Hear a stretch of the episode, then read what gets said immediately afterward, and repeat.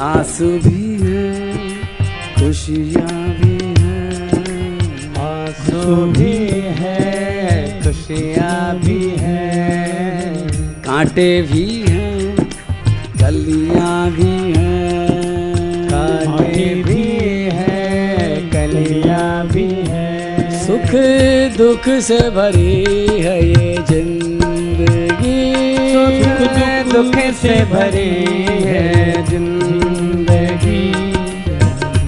ये तो देखो, जर जी के तो देखो। जरा जी के तो देखो। जरा जी के तो देखो।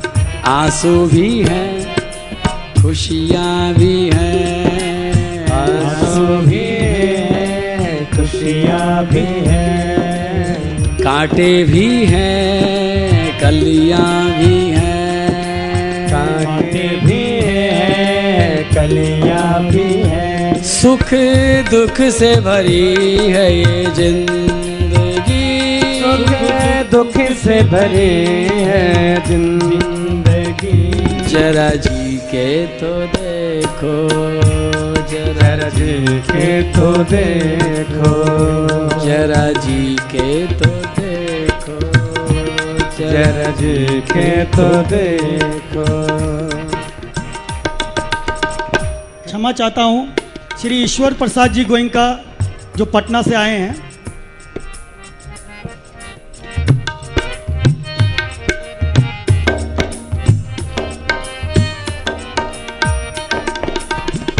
आँसू भी है खुशियाँ भी हैं कांटे भी कलियाँ भी है आँसू भी है खुशियाँ भी है कांटे भी है कलिया भी है। सुख दुख से भरी है ये ज़िंदगी। सुख दुख से भरी है ज़िंदगी। जरा जी के तो दे। जी के तो देखो। इसे जी के तो देखो। इसे जी के तो देखो। ये मत सोचो तुम्हें कितना मिला। ये मत सोचो तुम्हें कितना मिला। सोचो बहुत मिला। हमें जितना मिला। सोच बहुत मिला। हमें जितना मिला। किस्मत किस्मत कहो ना मेहनत मेहनत करो। किस्मत किस्मत कहो ना मेहनत मेहनत करो। रोना भी है हंसना भी है। रोना भी है। हंसना भी है पाना भी है तरसना भी है। पाना भी है तरसना भी है। नहीं इतनी बुरी है ये ज़िंदगी। नहीं इतनी बुरी है ये ज़िंदगी। जरा जी के तो देखो। बोलो कन्हैया लाल जय। एक कथा मैं सुनाया करता हूँ पहले पहले अब मैं अंत में सुना रहा हूँ जिस समय वो आत्मदेव नाम का ब्राह्मण आता है इस कथा में। धुंधकारी का बाप पिताश्री। वो आया था। सोच रहा था मेरे बेटा नहीं हुआ बेटा नहीं हुआ। तो आत्महत्या करने की सोच रहा था। उसी तरह से एक और घटना मुझे याद आती है कि एक बार एक आदमी आत्महत्या करने के लिए छाती पे पत्थर बाँध करके पहाड़ पर चढ़ा था। नीचे बहुत तेज नदी बह रही थी नदी में कूदने की तैयारी थी। बस उसी समय किसी महात्मा ने देख लिया। महात्मा ने आवाज़ लगाई, क्या कर रहा भाई? उसने कहा, बस जीवन खत्म करना है। क्यों? बोले, भगवान ने कुछ दिया ही नहीं है। कोई फैक्ट्री नहीं, कोई ज़मीन नहीं, कोई जायदाद नहीं, कोई परिवार नहीं, शादी नहीं हुई कुछ भी नहीं है जीव तो काय के लिए जीव कुछ मतलब नहीं जीने का। इसलिए आत्महत्या करना ही एक उपाय बचा है मेरे पास। महात्मा जी ने कहा, अगर तू अपना प्रोग्राम एक घंटा लेट कर दे तो मेरा भला हो सकता है। उसने कहा, आपका भला कैसे हो सकता है? अरे, मैं अभी मरूं, एक घंटे बाद मरूं, दो घंटे बाद मरूं, आपका क्या लेना देना? महात्मा जी बोले, ये तू मेरे ऊपर छोड़ दे लेकिन अगर मेरी विनती मान तू हाथ जोड़ कहता हूँ तो एक घंटे बाद अगर तू मर जाए तो मैं बहुत फ़ायदे में रहूँगा। और देख, ये छाती का जो पत्थर है ना, चिंता मत कर, इसको मैं खोल देता हूँ, यहाँ रख देता हूँ। एक घंटे बाद मैं खुद यहाँ आकर के ये पत्थर बाँध करके खुद धक्का मार दूँगा तेरे को, चिंता मत कर। एक घंटे का टाइम दे दे बस खाली। वो कुछ समझा नहीं। तैयार हो गया।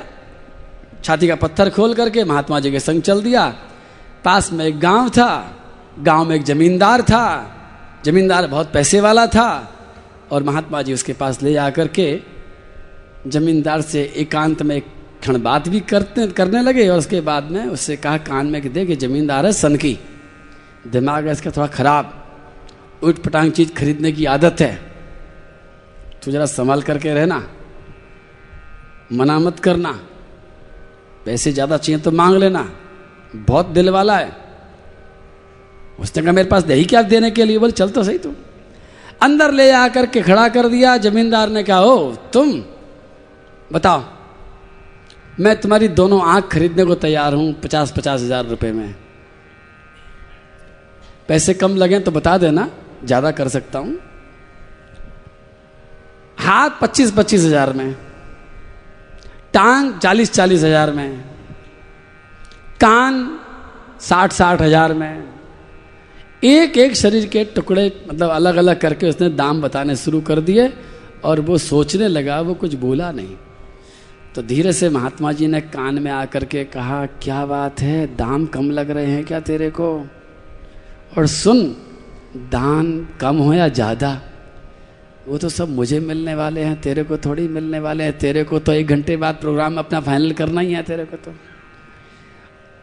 तुझे क्या दिक्कत आ रही है? हाँ कर दे हाँ। वो सोचने लगा, अब वो हाँ नहीं कर रहा है।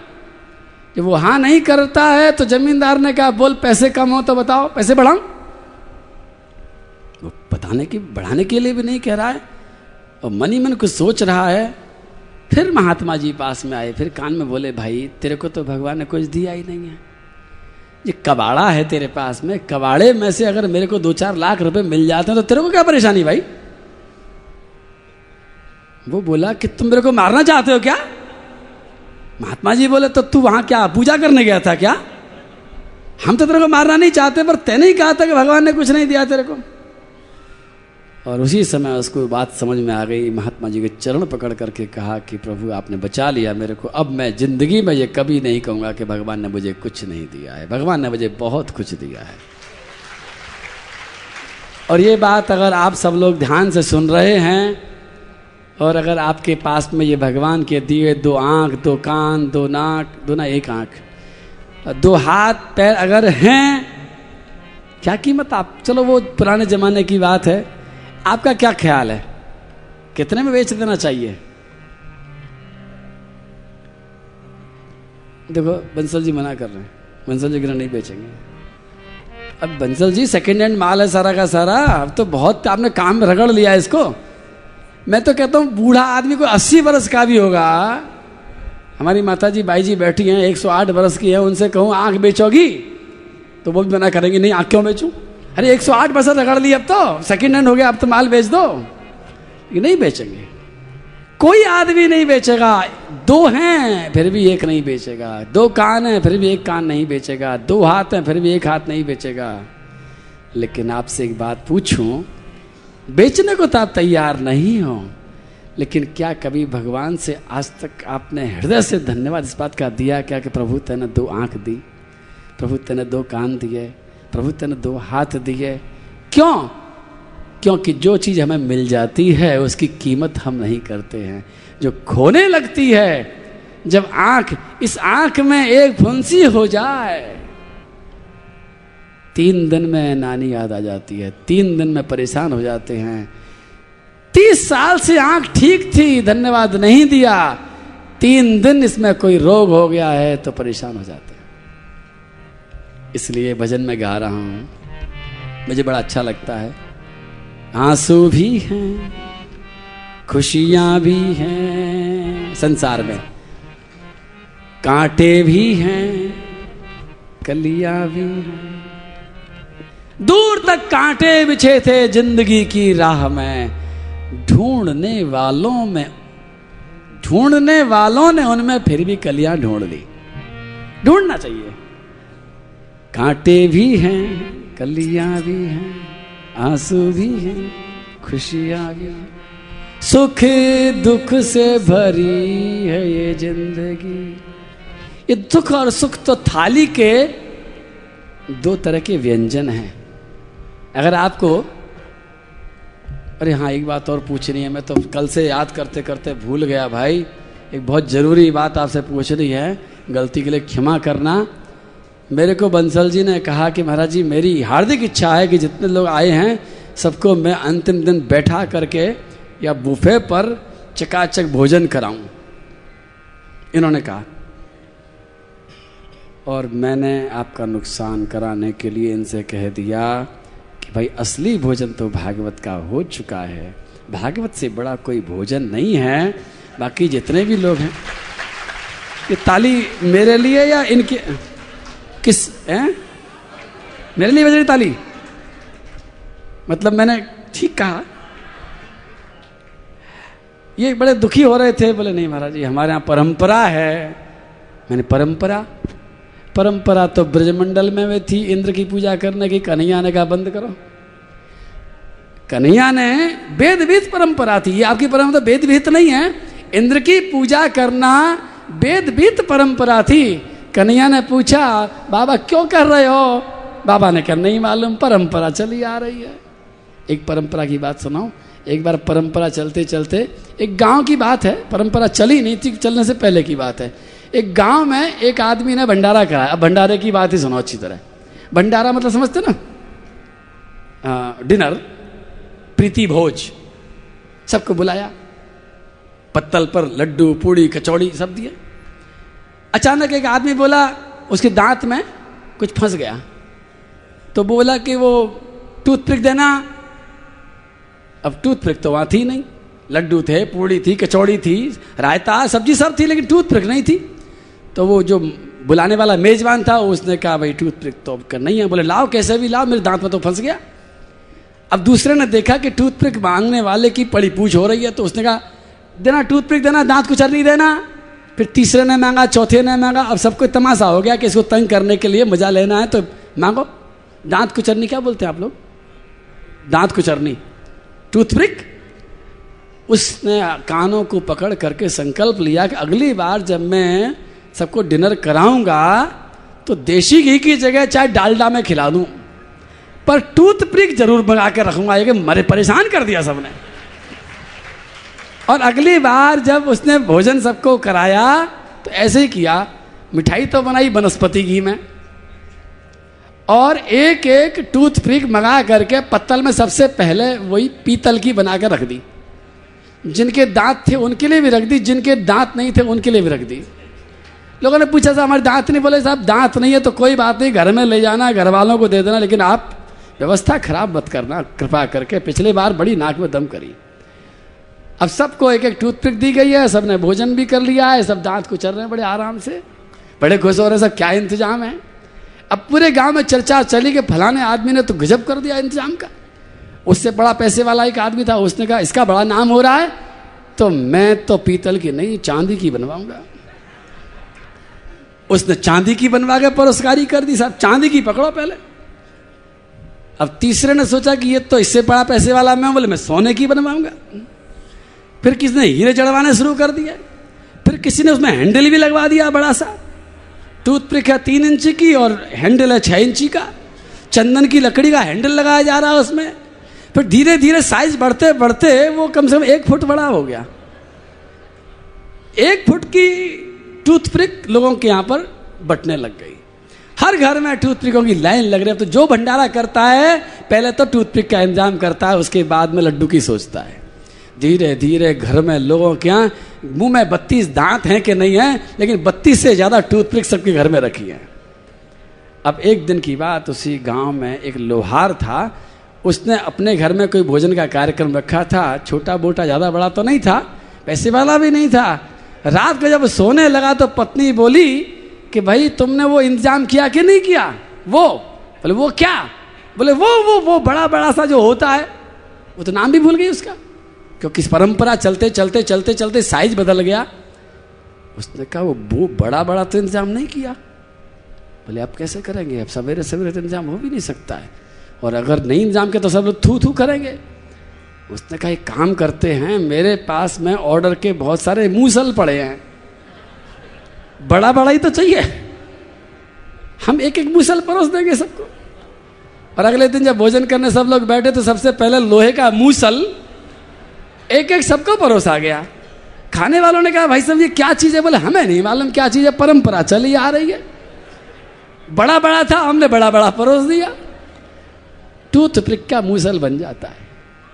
उसी प्रकार परंपरा में भगवान श्री कृष्ण ने भी कहा था, बाबा से बाबा, अरे परंपरा चली आ रही है, आप बोलते हो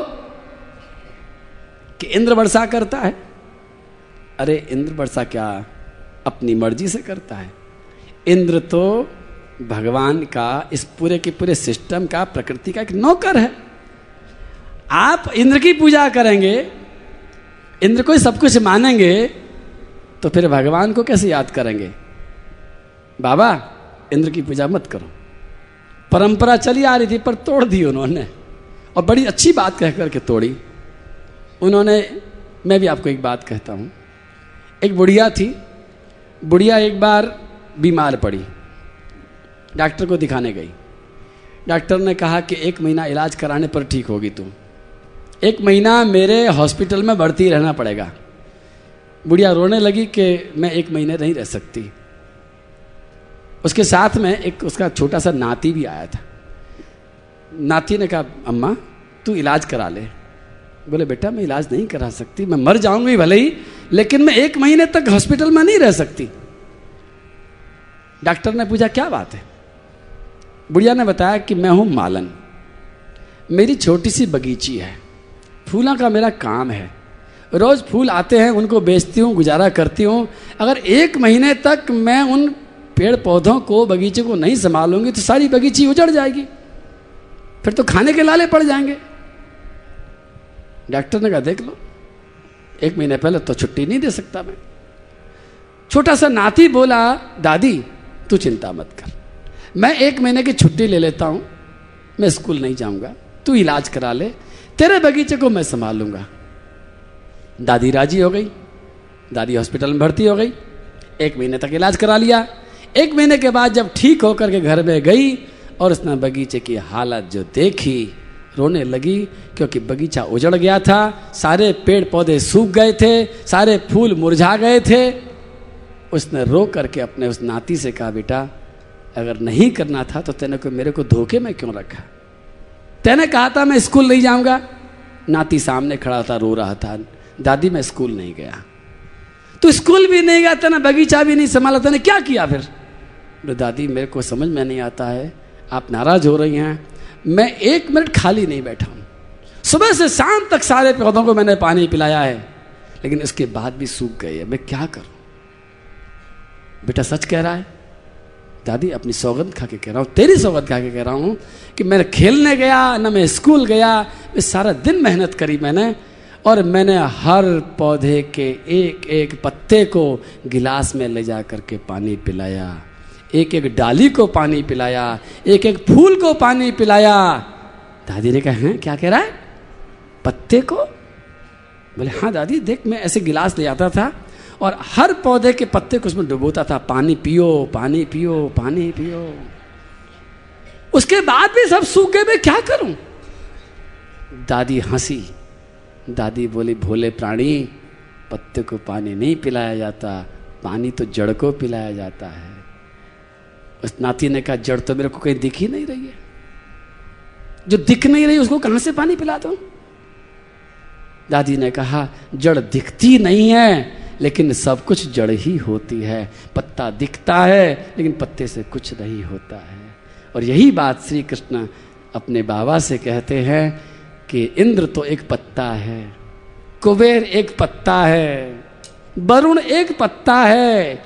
इस सारा का सारा ब्रह्मांड पत्तों से भरा हुआ है, इसकी जड़ तो नारायण है।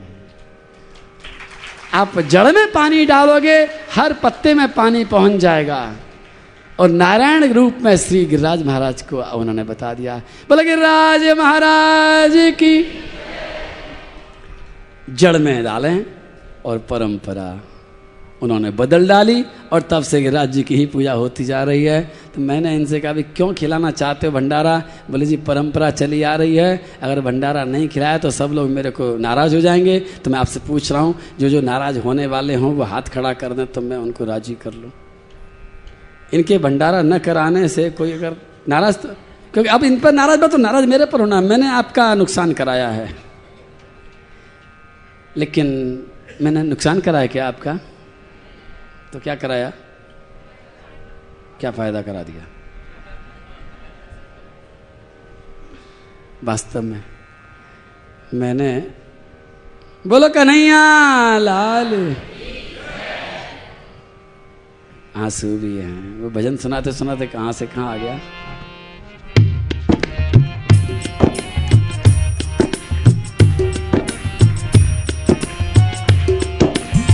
लोग निकाले।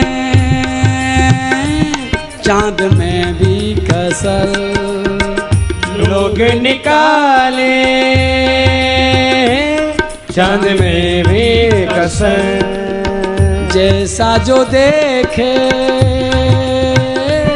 वही आए नज़र। जैसा वो देखे। वही आए नज़र। अवगुण अवगुण न देखो गुण ही ढूंढा करो। अवगुण अवगुण न देखो गुण ही ढूंढा करो। शब्द बड़े प्यारे हैं इस संसार में किसी भी इंसान में। अवगुण अवगुण मत देखो गुण ही ढूंढा करो।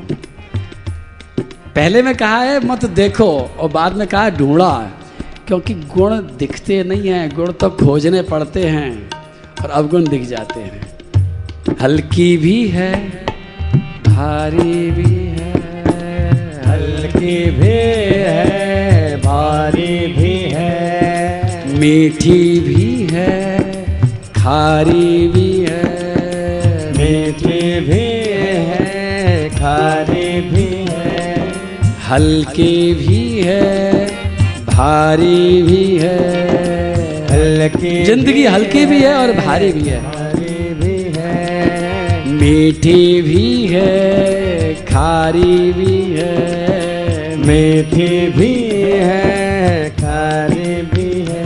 पग पग पर नहीं है ये ज़िंदगी। पग पग पर नहीं है ज़िंदगी।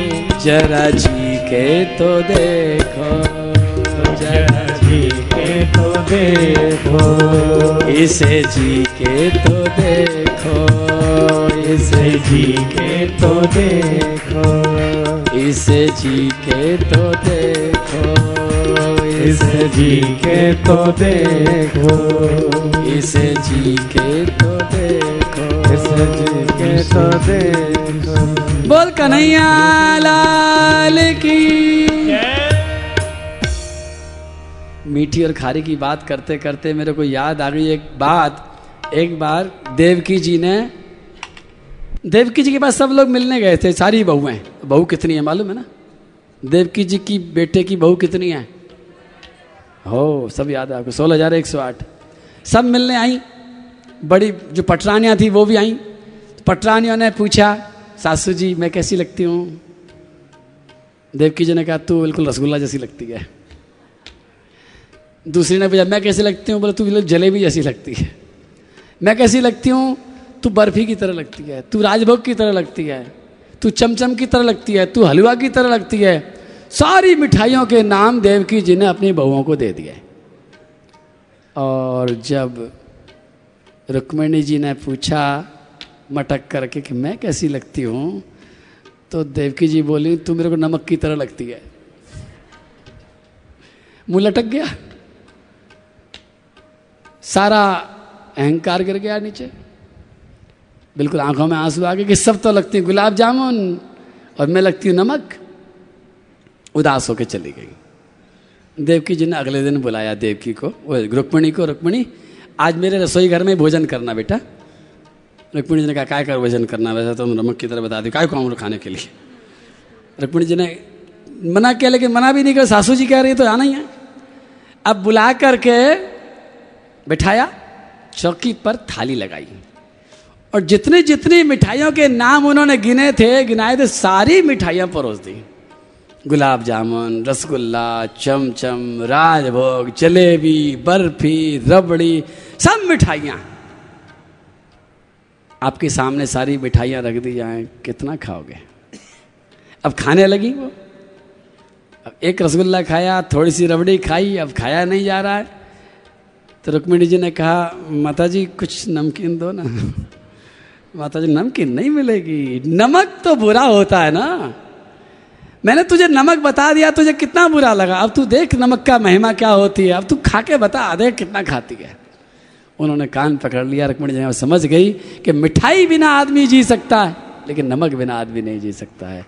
और आपने तो मेरी महिमा गाई थी, मैं समझी नहीं कि मेरी महत्ता आपके नज़र में इतनी ज़्यादा है कि मेरे बिना आपका काम नहीं चल सकता है। इसी तरह से ध्यान रखना, ज़िंदगी में मीठी भी है और खारी भी है। अगर ज़िंदगी खाली मीठी ही मीठी रह जाएगी तो बेकार हो जाएगी। खारीपन होना ज़रूरी है। कुछ दुख होने ज़रूरी है। टेस्ट डेवलपमेंट के लिए बहुत आवश्यक हैं। ज़रूरी है। उसको ज़्यादा, आप देखो, आप तो बताओ, आप मिठाई खाने वाले कितने सारे हो? मिठाई तो कई दिन में खाते हो। उसी तरह से अनुकूलता और प्रतिकूलता हमारी ज़िंदगी में दोनों मिठाई और नमकीन की तरह हैं। जीवन में अब भागवत ने आपको सब कुछ बता दिया है, सब सिखा दिया है, सब समझा दिया है। और अब आपको जीवन में कोई दुख, दुखी नहीं कर पाए, ऐसी मेरी अभिलाषा है।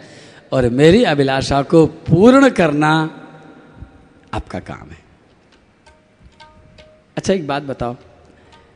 आप लोग मेरे से मिलना चाहते हो ना? हा? अच्छा आप मिलना चाहो तो ज़्यादा अच्छी बात है कि मैं आपसे मिलना चाहूँ तो ज़्यादा अच्छी बात है। आप मेरे से मिलना चाहते हैं, लेकिन वो दिन कब आएगा कि जब आप नहीं, मैं आपसे मिलना चाहूँगा, मैं एड्रेस मांगूँगा भैया आज आदमी घर का पता होता ना, मैं जाना चाह रहा हूँ घर में। कब? ऐसा कब होगा? होना चाहिए ना? लेकिन कैसे होगा? कब होगा? एक राजा था, उसके तीन बेटे थे। तीनों के तीन आपस में लड़ते थे। वो कहता, राज्य मैं लूँगा। वो कहता, राज्य मैं लूँगा। वो कहता, राज्य मैं लूँगा। तीनों के तीनों लड़े।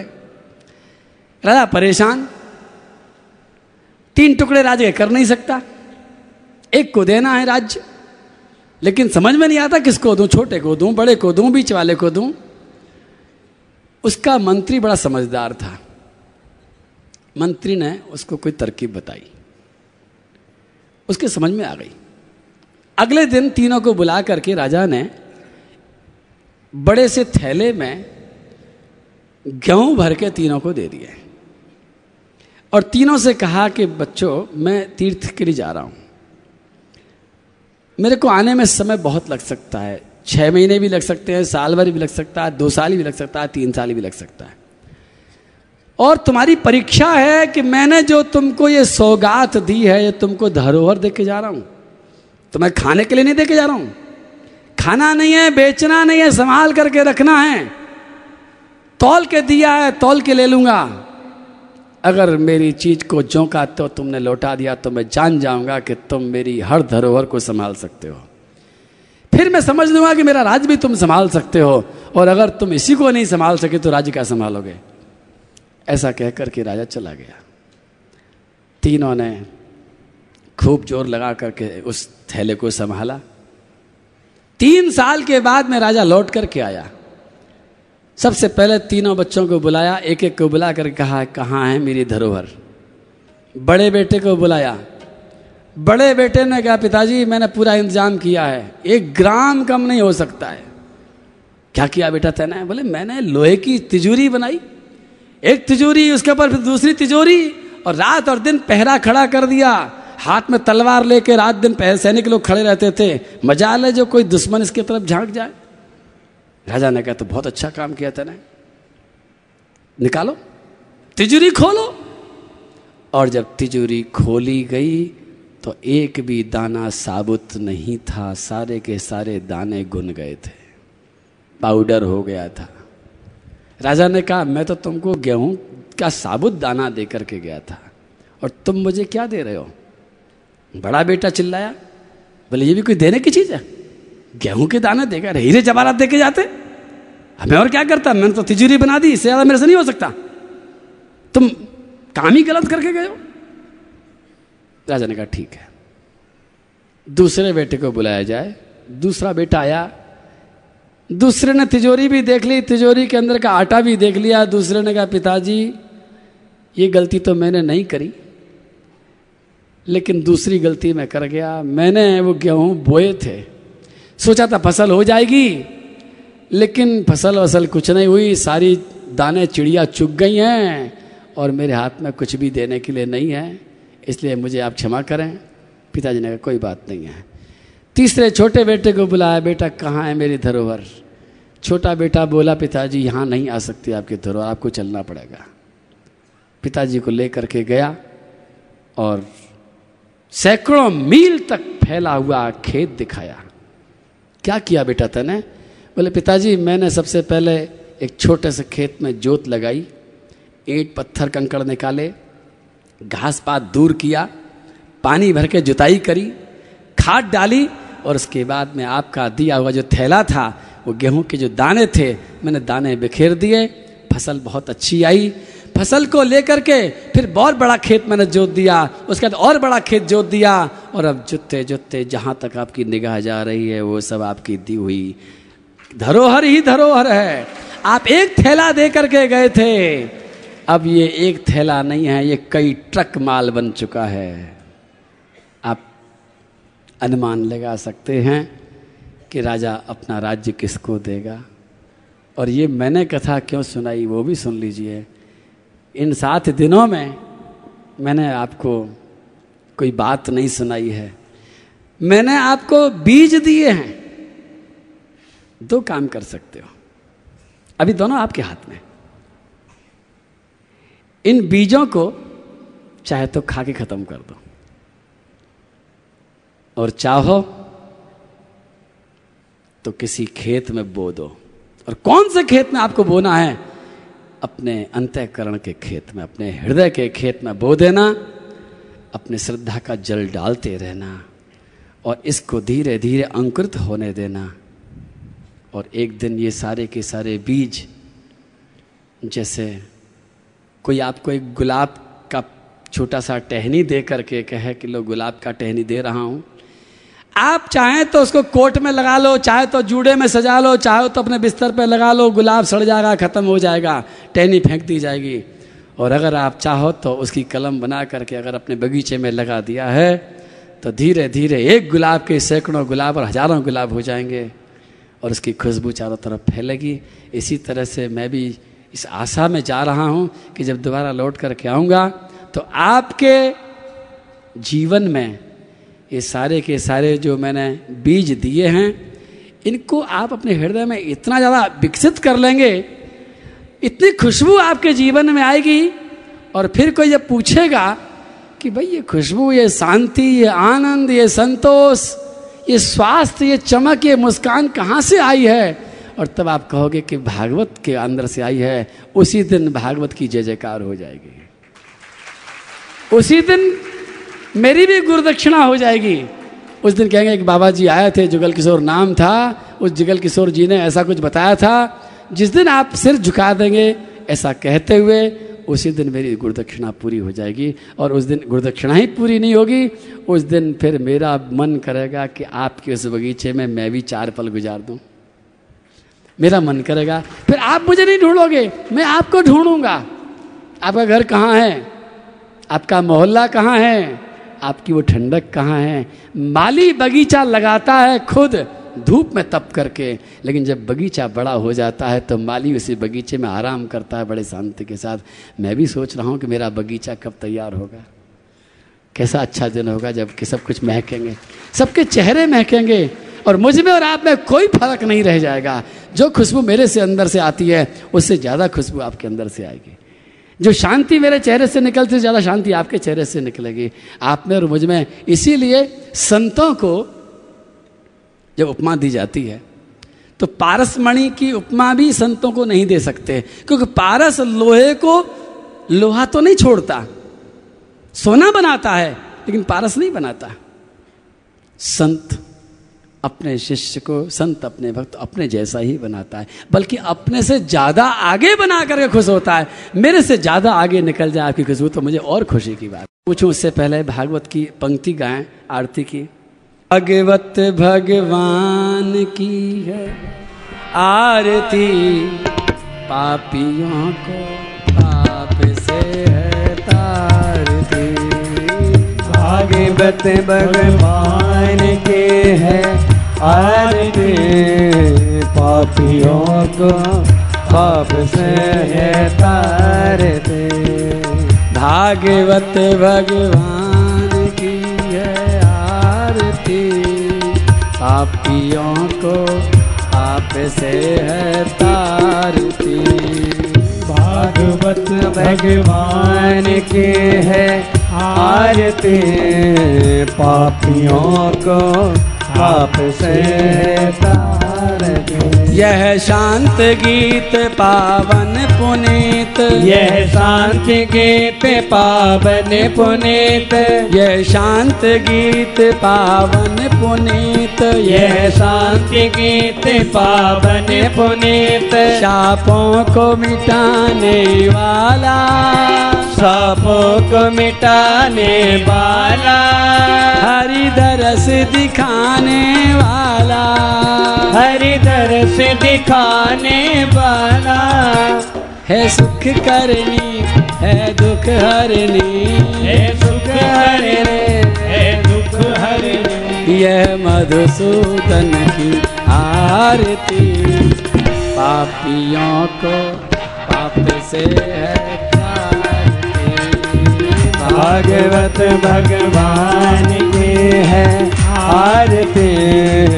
पापियों को पाप से तारते पापियों को पाप से तारती। पापियों को पाप से बोलो कन्हैया लाल की जय। देखो जब जेब खाली होती है तो टेंशन नहीं होती। जेब भरी होती है आपका पर्स भरा है टेंशन आपको हो जाती। है और जितनी कीमती चीज़ आपकी जेब में होती है, उतनी ही ज़्यादा टेंशन हो जाती है। अब आपको तो टेंशन नहीं हो रही है। जब घर के माता पिता छोटे बच्चों को जब मेला भेजते हैं ना देखने के लिए, मेला देखने के लिए, मेला समझते ना? मेला देखने जब भेजते हैं और मेला में खर्च करने के लिए या छोटी बच्ची को गले में कोई कीमती आभूषण पहना के भेजते हैं तो बच्चे को तो लगता है जल्दी चलें, गुब्बारा देखें, मेला देखें, चरखी देखें, ये देखें, वो देखें, लेकिन माता पिता कहते हैं कि कहीं मेला देखने के चक्कर में से गले का हार कहीं गुम ना हो जाए। मेरी टेंशन भी वैसी ही है आज। ऊपर से मुस्कुरा रहा हूँ, अंदर से बड़ा टेंशन हो रही है। और टेंशन इस बात की हो रही है, बहुत भयंकर टेंशन हो रही है। इस बात की टेंशन हो रही है कि आपकी जेब न कट जाए। आपकी जेब भरी है इस समय। पहले दिन खाली थी। पहले दिन आपकी जेब में कुछ नहीं था। लेकिन सात दिनों में आपकी झोली भागवत ने भरी है। आपकी झोली में इस समय दस कीमती हीरे पड़े हुए हैं। दस। गिना दूँ? और एक काम करना, जेब में रखो या जेब में से तुम तो उंगली में निकाल लो, ज़्यादा ठीक रहोगे। अंगूठी बना के पहन लो सबको तो अंगूठी ज़्यादा ज़्यादा सेफ़ रहेगी। मैंने आपको दस हीरे की अंगूठी दी है, समझ लो। और समझ लो कि एक एक उंगली में एक एक अंगूठी पहन लो अभी। कहीं इधर उधर हो जाए। तो बताओ कि सबसे पहले भागवत ने आपको एक हीरे की अंगूठी दी थी, वो नारद जी के हाथ से मिली थी। और नारद जी महाराज ने दी थी कि गोविंद के गुण गाइए, गोपाल के गुण गाइए, द्वार मन के खोल कही आइए, प्रभु आइए। आपकी, पता नहीं सो आप क्या बोलते हैं इस अंगुली को? हैं? चिट्टी। कनिष्ठिका संस्कृत में कहते हैं। जो भी कहते हो, क्योंकि अली इसकी मैं पूछते पूछते जहाँ जाता हूँ इसके नाम बदल जाते हैं। जोधपुर में गया तो उन्होंने कहा, चिटुड़ी बोलते हैं। फिर बाद में कहीं और याद बोले सर चिटू नहीं क्या बोलते हैं? क्या बोलते हैं। आप क्या भी कुछ कहते होंगे? हाँ हमारे कन्नी उंगली कहते हैं ब्रज भाषा में। आप कुछ कहते होंगे ना? जो भी कहते हैं इस उंगली में ध्यान रखना इस उंगली में आप पहन लीजिए अंगूठी गोविंद के गुण गाइए गोपाल के गुण गाइए बाकी दुनिया के गुण गाना बंद कर दीजिए। पोस्टमैन है सब लोग। सुख देने वाला आनंद देने वाला हमारा ध्यान रखने वाला तो गोविंद ही है। ये हीरे की अंगूठी आपकी खो ना जाए। गिर न जाए कहीं। कहीं कोई चुरा न ले, कहीं कोई छुड़ा न ले। और दूसरी उंगली में जो अनामिका कहते हैं, इस उंगली में पहन लीजिए अंगूठी जो ब्रह्मा जी महाराज को भगवान ने दी थी। तप तप तप तप तप करो तप करो। आगे बढ़ करके कठिनाइयों को चुनो। मुस्कुराते हुए तप करो। और तीसरी उंगली में वह भी भागवत ने आपको पकड़ाई। पैरों में हो छाले और होठों पर छैनी। ये छैनी इस उंगली में ध्यान रखना। आप देखते रहना आप उंगली तो बोल नहीं सकते कहीं। जैसे उंगली ध्यान आवे ध्यान रखना। इस, इसमें कौन सी बताई? हाँ एक साथ बोलो ना। गोविंद के गुण गाइए। इसमें कौन सी है? तप करना। समझ गए ना तब का मतलब? शरीर का भी तप होता है वाणी का भी तप होता है मन का भी तप होता है। शरीर का तप होता है, हम भूखे रह रहे हैं। शरीर का तप होता है, हम गर्मी सह रहे हैं, सर्दी सह रहे हैं। गर्मी, सर्दी सहना, भूख सहना, प्यास सहना और ज़्यादा मेहनत करना, ये शरीर का तप है और वाणी का तप तब होता है जब मन में बहुत आ रही है सुनाने की और वाणी को हमने रोक लिया है तो वाणी का तप है और मन का तप तब होता है कि जब मन के साथ साथ न चलें, मन को चुपचाप बिठा दें और मुस्कुरा दें तो ये मन का तप होता है। तीनों प्रकार के तप। आपको मैंने कहा था, मत घबरा चुभने वालों से। और मुस्कुराने की वाली बात तो आपको याद है ये मुस्कुरा रहे हो? मुस्कुराओ ना। ऐसा। अरे हाँ मुस्कुराने वाली बात पे एक बात बताना भूल गया। ऑक्सफोर्ड यूनिवर्सिटी में मुस्कान के ऊपर एक रिसर्च हुई। उस रिसर्च का रिज़ल्ट ये निकला, वहाँ जो पढ़ते थे, बोले, जो लड़कियाँ मुस्कुराती थी, उनकी शादी जल्दी होती है। और साथ साथ में एक रिसर्च और करी कि जो लड़कियाँ मुस्कुराती हैं, उनकी शादी सफल होती है। यानी दिक्कत नहीं आती है डाइवोर्स की नौबत नहीं आती वहाँ पर। तो मुस्क, और मुस्कान की एक बात बता दूँ, आप चाहे कितने भी बूढ़े हैं और कैसा भी आपका रंग है, लेकिन जब आप मुस्कुराते हैं तो बहुत सुंदर लगते हैं। आप भी सुंदर लगते हैं, आप भी सुंदर लगते हैं। और जब नहीं मुस्कुराते हैं तो कोई विश्व सुंदरी भी हो चुड़ैल लगती है। रंग चाहे सफ़ेद हो, आँख नाक नक्श कैसे ही अच्छे हो, लेकिन अगर इस चेहरे पर मुस्कान नहीं है तो चुड़ैल से कम नहीं लगती है, ध्यान रखना। और कैसा ही बूढ़ा शरीर हो, कैसा ही कोई हो, रंग कैसा भी लेकिन अगर चेहरे पर सच्ची मुस्कान है तो देखो आपके सुंदर बनाने का सबसे बड़ा उपाय, इतनी जल्दी बिना पैसे के। तो तीन चीज़ हो गई सर। अब चौथी, हथौड़ा। हम्म? प्रणाम करना। कर रहे हो? नोट छप रहे क्या मशीन अभी बंद है? अभी मुहूर्त नहीं निकाला, मशीन का ब्राह्मण को बुला के मुहूर्त निकालेंगे, तब करेंगे। ठीक है। अंगूठे में एक चीज़ भागवत ने कहा, यज्ञ और दान। इन दोनों को मैं इसी पहनाता हूँ। देते जाओ देते जाओ देते जाओ। देने में सी मत करना। हमेशा देने की सोचते रहना, ज़रूर देना। फिर दूसरे हाथ में अवसर जैसा हमें मिला, जाने फिर ऐसा हो ना हो। जो भी अवसर मिले उसे संभाल लो। इस अंगूठे में आप पहन लीजिए।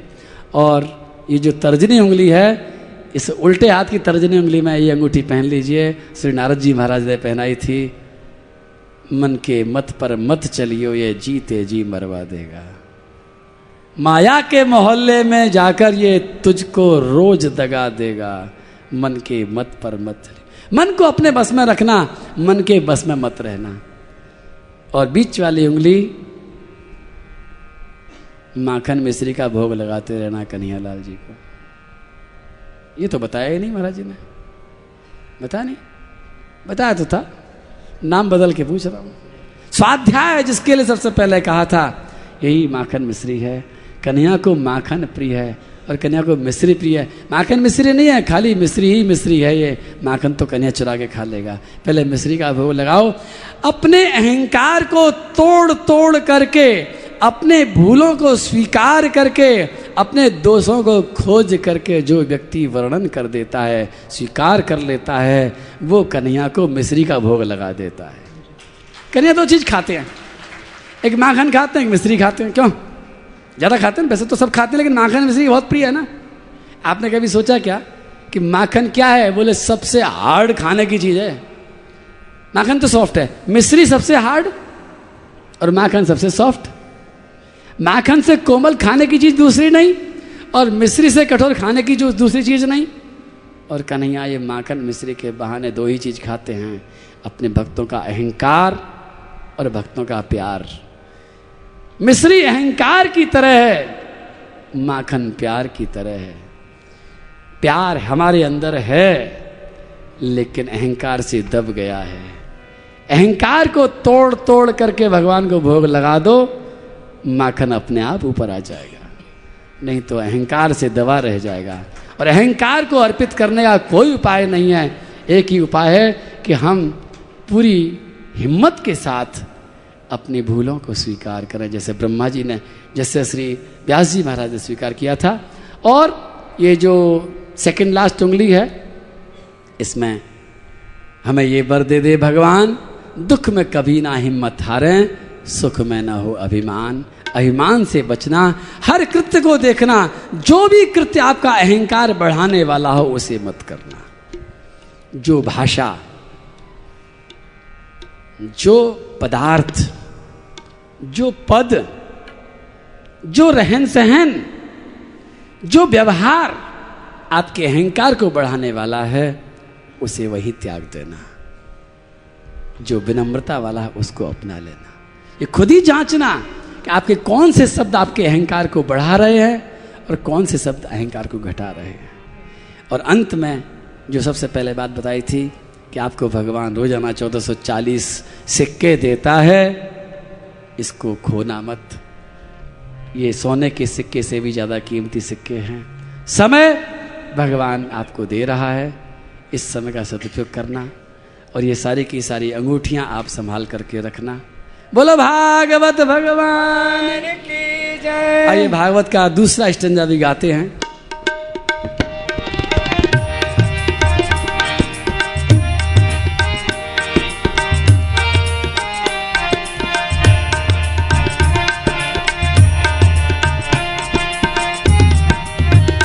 यह मधुर बोल जग फंद खोल। यह मधुर बोल जग फंद खोल। सन्मार्ग दिखाने वाला।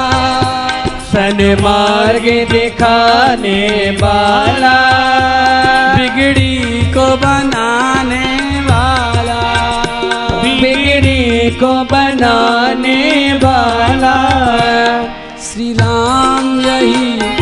घनश्याम यही।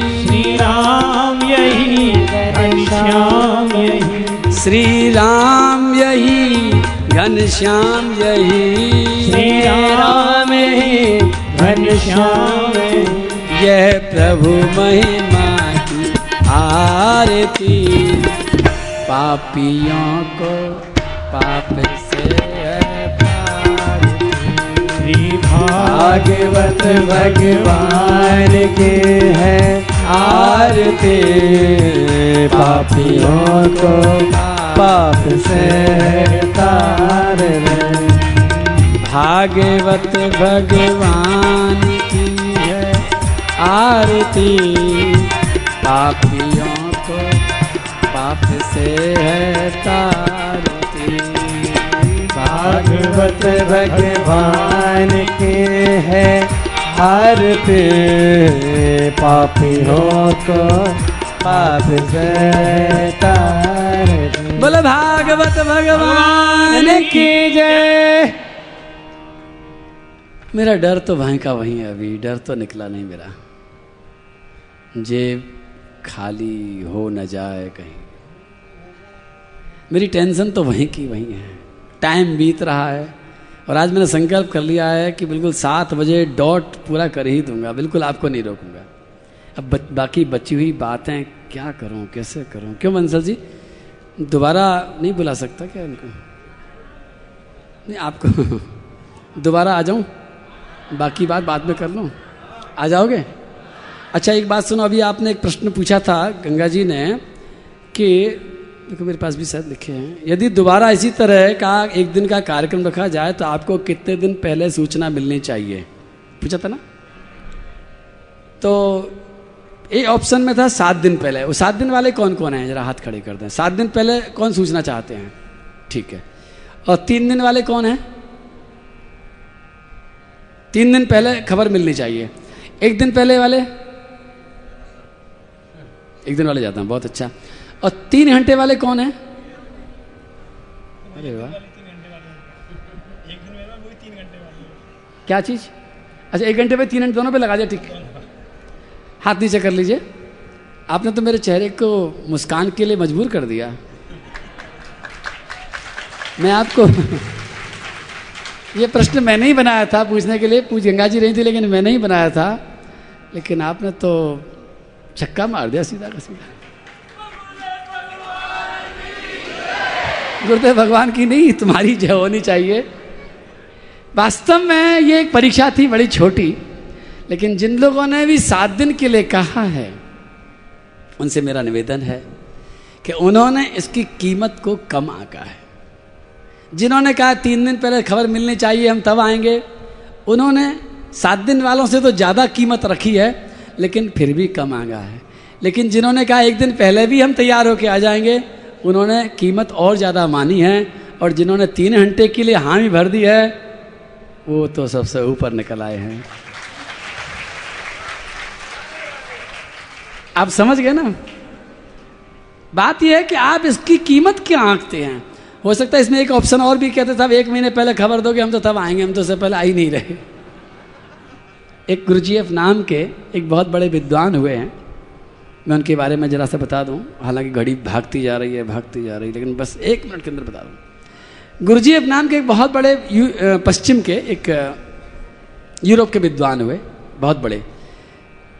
उनकी आदतें बड़ी विचित्र थी। कुछ कुछ मैं भी उनकी जैसे ही करना चाहता हूँ कभी कभी वो अचानक एक घंटे पहले बताते थे कि मैं प्रवचन करूँगा। बताते नहीं थे पहले। पोस्टर नहीं छापते थे, फ्लैक्स नहीं लगाते थे, निमंत्रण पत्र नहीं देते थे। और एक दिन क्या हुआ? उन्होंने कहा कि एक घंटे बाद में फलानी जगह में प्रवचन करूँगा। भीड़ आ गई। नाम था। और उनके पास ज्ञान भी था। बाकी ज्ञानी व्यक्ति थे। सिद्ध महात्मा थे। अचानक जब कहते थे तो अचानक उनके पास चौदह सौ आदमी इकट्ठे हो गए। कितने? आप अभी चौदह सौ नहीं हो, आपसे ज़्यादा आदमी आए थे। आप अभी बारह सौ आपसे ज़्यादा लोग वहाँ पर आए और एक घंटे बाद में गुरुजी अपने खड़े होकर के मंच पर सबको देखा और कहा कि मैं आज नहीं, कल सुनाऊँगा। और चले गए? सब लोग भी चले गए? अगले दिन फिर कुछ लोग आए, लेकिन चौदह सौ नहीं आए। नहीं आने थे। बारह सौ आए, शायद ग्यारह सौ आए। फिर गुरुजी अपने आगे मंच पर खड़े होकर सबको देखा, फिर कहा, आज नहीं, कल सुनाऊँगा। तीसरे दिन भी कुछ लोग आए, लेकिन सात सौ, आठ सौ आए। ही है कम तो सीधी सी बात, अगर मैं ऐसे करूँ तो आप बताओ कितने आते हैं? सात दिन तक गुरु जी कल सुनाऊँगा कल सुनाऊँगा कल सुनाऊँगा, करते रहे, सुनाया कुछ नहीं, और सातवें दिन केवल चौदह आदमी रह गए। और जब चौदह लोग रह गए तो गुरुजी ने अपना प्रवचन शुरू किया और कहा अब पंद्रवा नहीं होना चाहिए। क्यों? क्योंकि जिनकी असली प्यास थी, जिनके अंदर धैर्य था, वो तो लगातार आते रहे। जिनकी कीमत, जिन्होंने आंकी थी कि हाँ कुछ कीमती है, लेकिन जिनके लिए दिमाग में कीमत नहीं थी, वो धीरे धीरे घटते गए घटते गए घटते गए। तो मैं भी ऐसा ही करना चाहता हूँ कि ये जो कीमती हीरे जवाहरात में दे रहा हूँ, क्यों? कीमत है कि नहीं कुछ इनकी? कितनी है? एक कलावती नाम की एक सहेली थी। उसकी दूसरी सहेली थी सहेली थी लीलावती। दोनों की दोनों बड़ी फास्ट फ्रेंड थी। तो कलावती जाती थी एक महात्मा के पास कभी कभी जंगल में कुटिया थी, कुटिया में महात्मा जी रहते थे, महात्मा जी के पास चली जाती थी। और महात्मा जी उसे अच्छी अच्छी बातें बताते थे, जीवन में काम आने वाली। बड़ी खुश होती थी। एक दिन उसको लीलावती मिली। लीलावती से बोली, चल, एक महात्मा जी हैं, मेरे तो वो गुरु जी हैं, और बड़े जोरदार बात बताते हैं। चल, तू भी चल।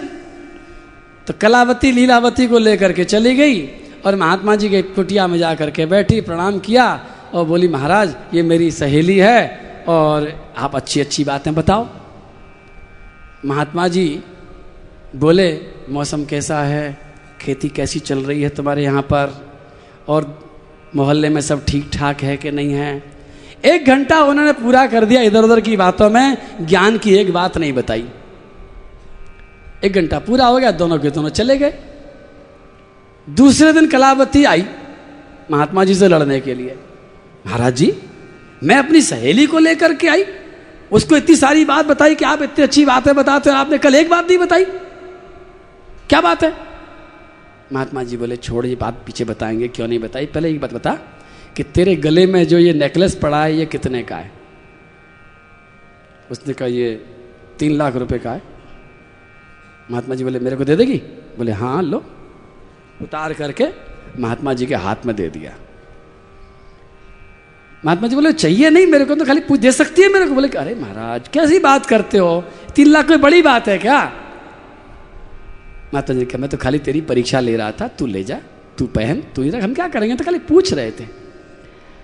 और वो कलावती और पूछने लगे, बोले, अब कल बात करेंगे, तू घर जा, मेरे को ज़रूरी काम है तो कल बात करेंगे।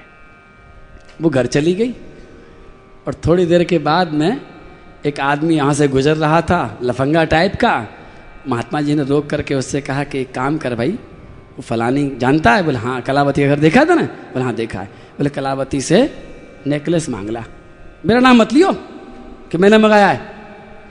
उसे कहता कि नेकलेस दे दो, और देवे तो मेरे पास ला दियो, और नहीं दे तो कोई बात नहीं है। और वो लफंगा आदमी कलावती घर जाके कहता है कि, कलावती जी नेकलेस दे दो।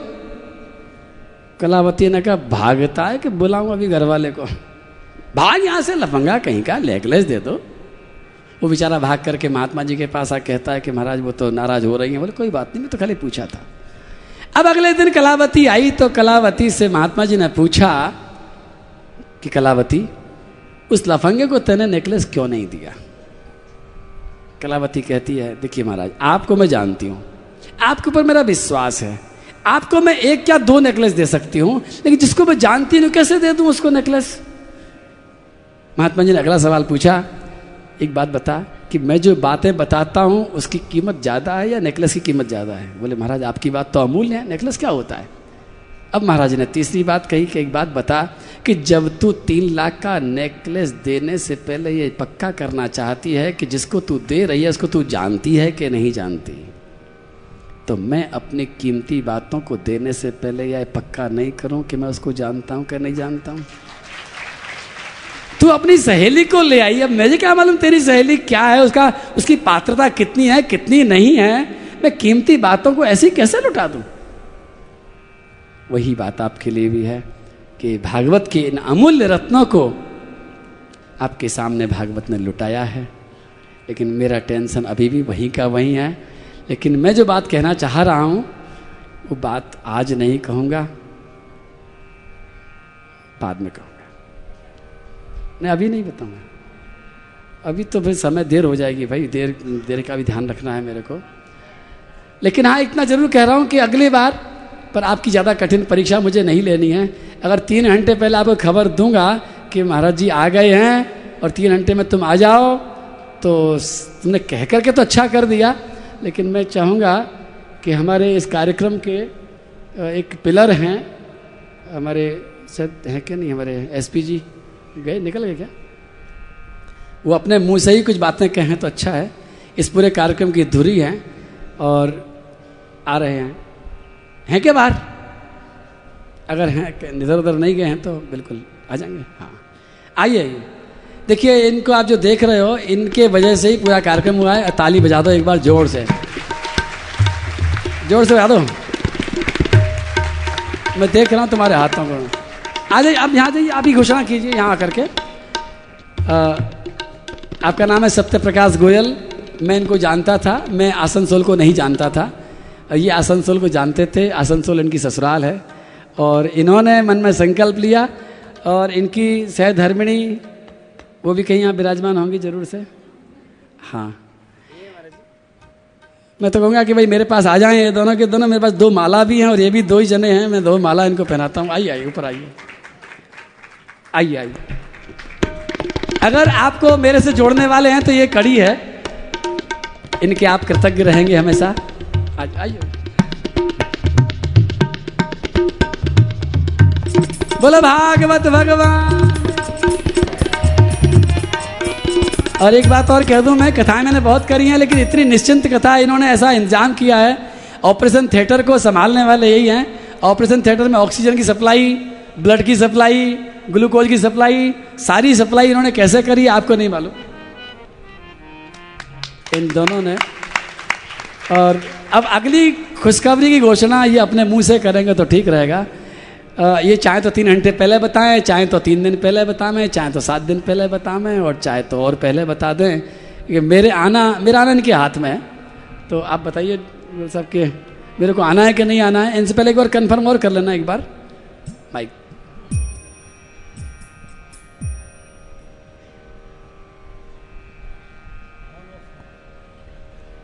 जय श्री राधे। बोलो, भागवत भगवान की। गुरुदेव भगवान की।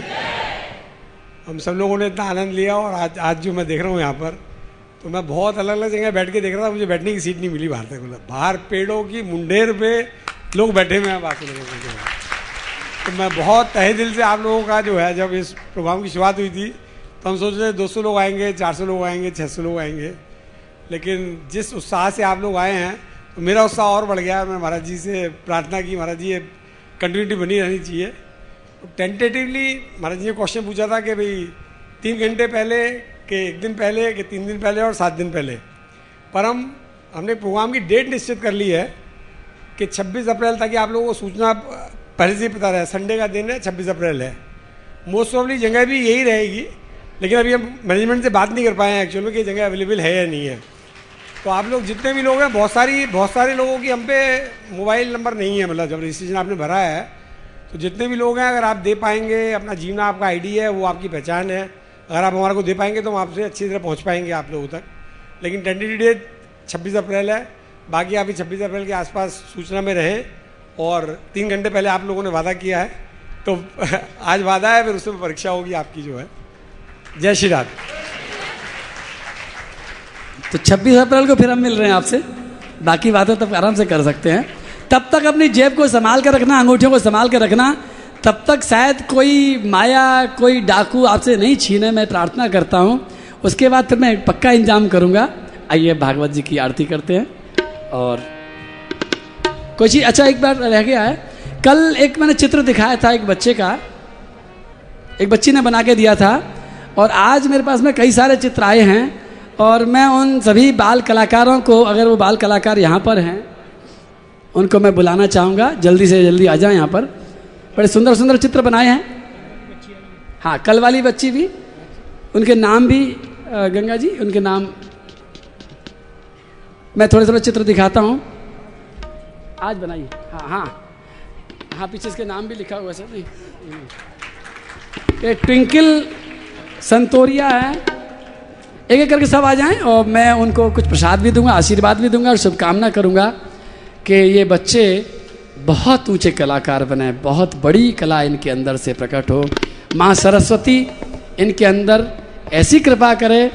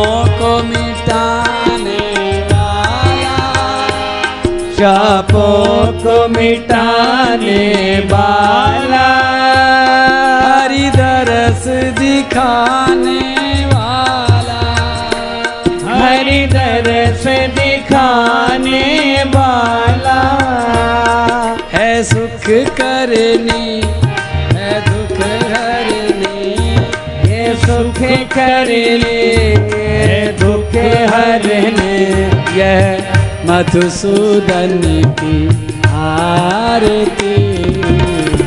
पापियों को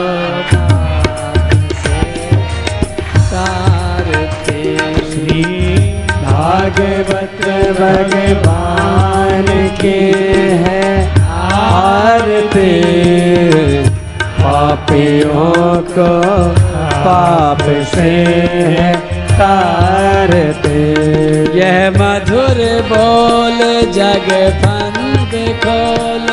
यह मधुर बोल जग बंद खोल। सन मार्ग दिखाने वाला। सन्मार्ग दिखाने वाला, बिगड़ी को बनाने वाला, बिगड़े को बनाने वाला। श्री राम यही घनश्याम यही श्री राम घनश्याम श्री यही। श्री राम घनश्याम है। यह प्रभु महिमा आरती। पापियों को पाप से आरती। भागवत भगवान के है आरती। पापियों को पाप से तारते यह अमर ग्रंथ, यह मुक्ति पंथ, यह अमर ग्रंथ ये मुक्ति पंथ, यह पंचम वेद निराला, यह पंचम वेद निराला। ज्योति जगाने वाला। नव ज्योति जगाने वाला। हरि नाम यही, हरि धाम यही, हरे राम हरे राम जग के मंगल की आरती, पापियों को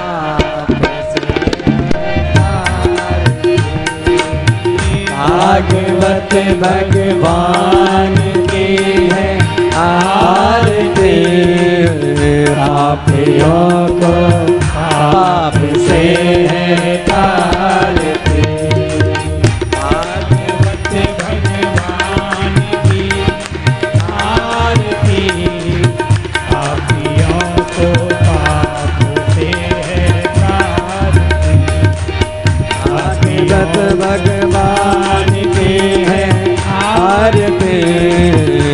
पापियों को पाप से तारते पापियों को पाप से तारते पापियों को पाप से पापियों को पाप से पापियों को पाप से बोलो कन्हैया लाल की जय, राधा रानी की जय, गुरुदेव भगवान की जय, भागवत भगवान की जय, गिरिराज महाराज की जय, बोलो संत भगवान की जय, नारद जी महाराज की जय, गौ माता की जय जय जय श्री राधे।